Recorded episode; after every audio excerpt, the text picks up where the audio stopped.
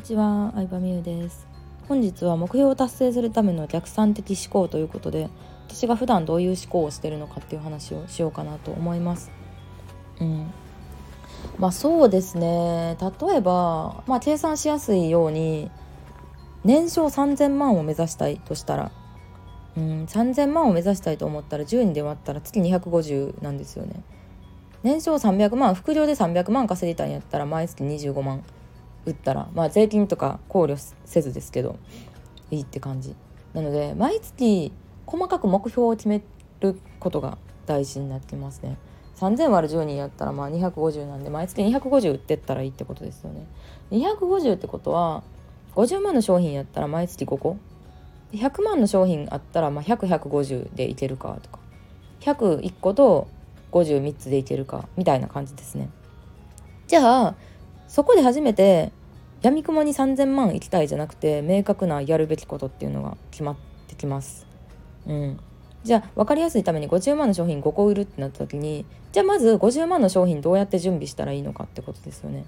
うんまあ、これはそもそも別自分自身が50万以上の商品を買った経験がなかったら難しいと思います。うん、そこはちょっとずつ商品単価を上げていくいきなりは作れないと思うので経験も足りてないと思うのでえー、経験することと50万の商品の中身っていうのがどういうものなのか知るっていうのがこの2つが大事かなと思いますね。うん、でそう例えばカフェ、まあ、ラーメン屋やりたいとか言ってんのにさラーメン食べたことなかったらさ無理じゃないですかそれみたいな感じですかね。で50万の商品っていうのが作れたらそれを毎月5人にコンスタントに売っていくっていうのをやっていくことになるんですけど5人に売ってくってってことはまず50万以上払える人を集めてないとダメですよね。なのでターゲット選定もありますしその商品を買うことによって役に立てる人がどういう人なのかっ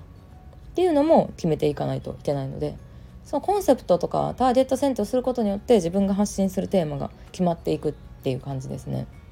うん、でまあまあ別に SNS 集客っていうのはビジネス全体で言うとすごい特殊なことで本来集客って無料でできるものじゃないですし、うん、まあ広告を使うのか誰かに紹介してもらうのか自分で声をかけるのか SNS で集客をするのかいろんな方法があると思うんですけどどの方法がいいかな、まあ、できること全部やってみるっていうのが最初は大事だと思いますね。で、まあ、毎月5人、えー、見つけれたらいいのでじゃあ何人と面談したら何人がメルマガ登録してくれたら5人に売れるのかっていうのを、まあ、最初テストしてみて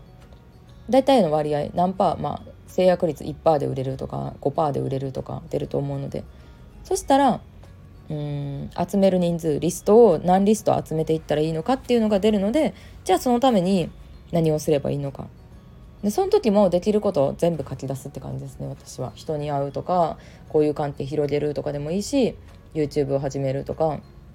うんなんだろうな。まあうん。まあ誰かのコミュニティに入ってみるとかでもいいと思うし、うん、なのでできることをとりあえず書き出してみてで可能性高そうな優先順位に並べて優先順位高いやつから全部やっていくっていうスタイルをとっていますね。はい。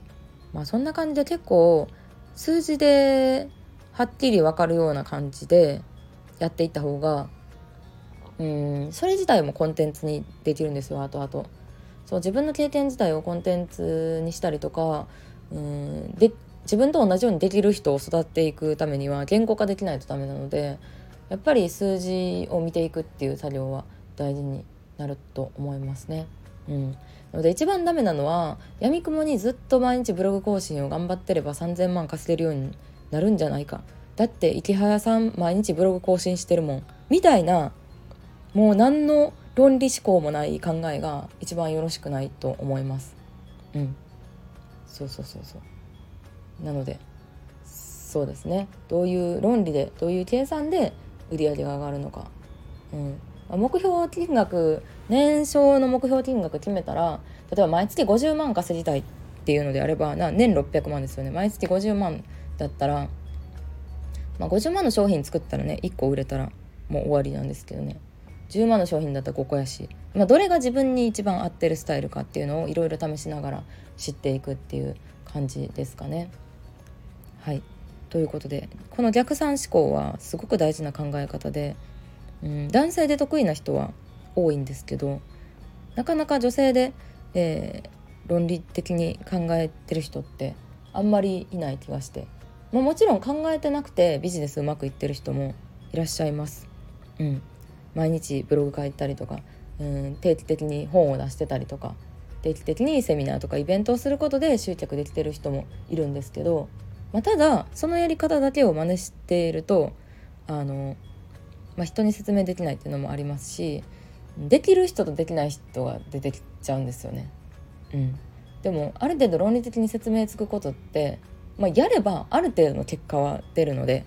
うん、その目標に達するかどうかは別ですけどそこは、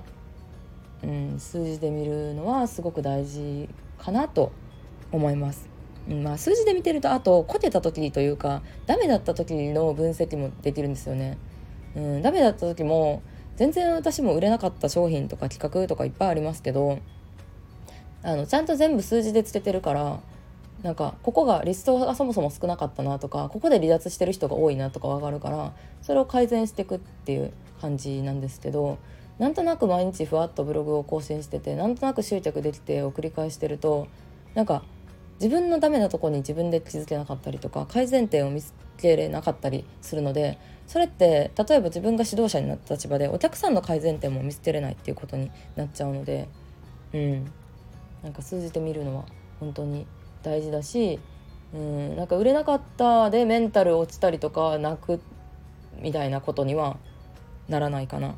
うん、ちゃんと、まあ、落ち込みますけどそこからどうやったらいいかっていうのを改善してまああまり気にしすぎず次次もう一回って感じで挑戦できるので数字で是非見てみてくださいということで今日はこれで終わりにします。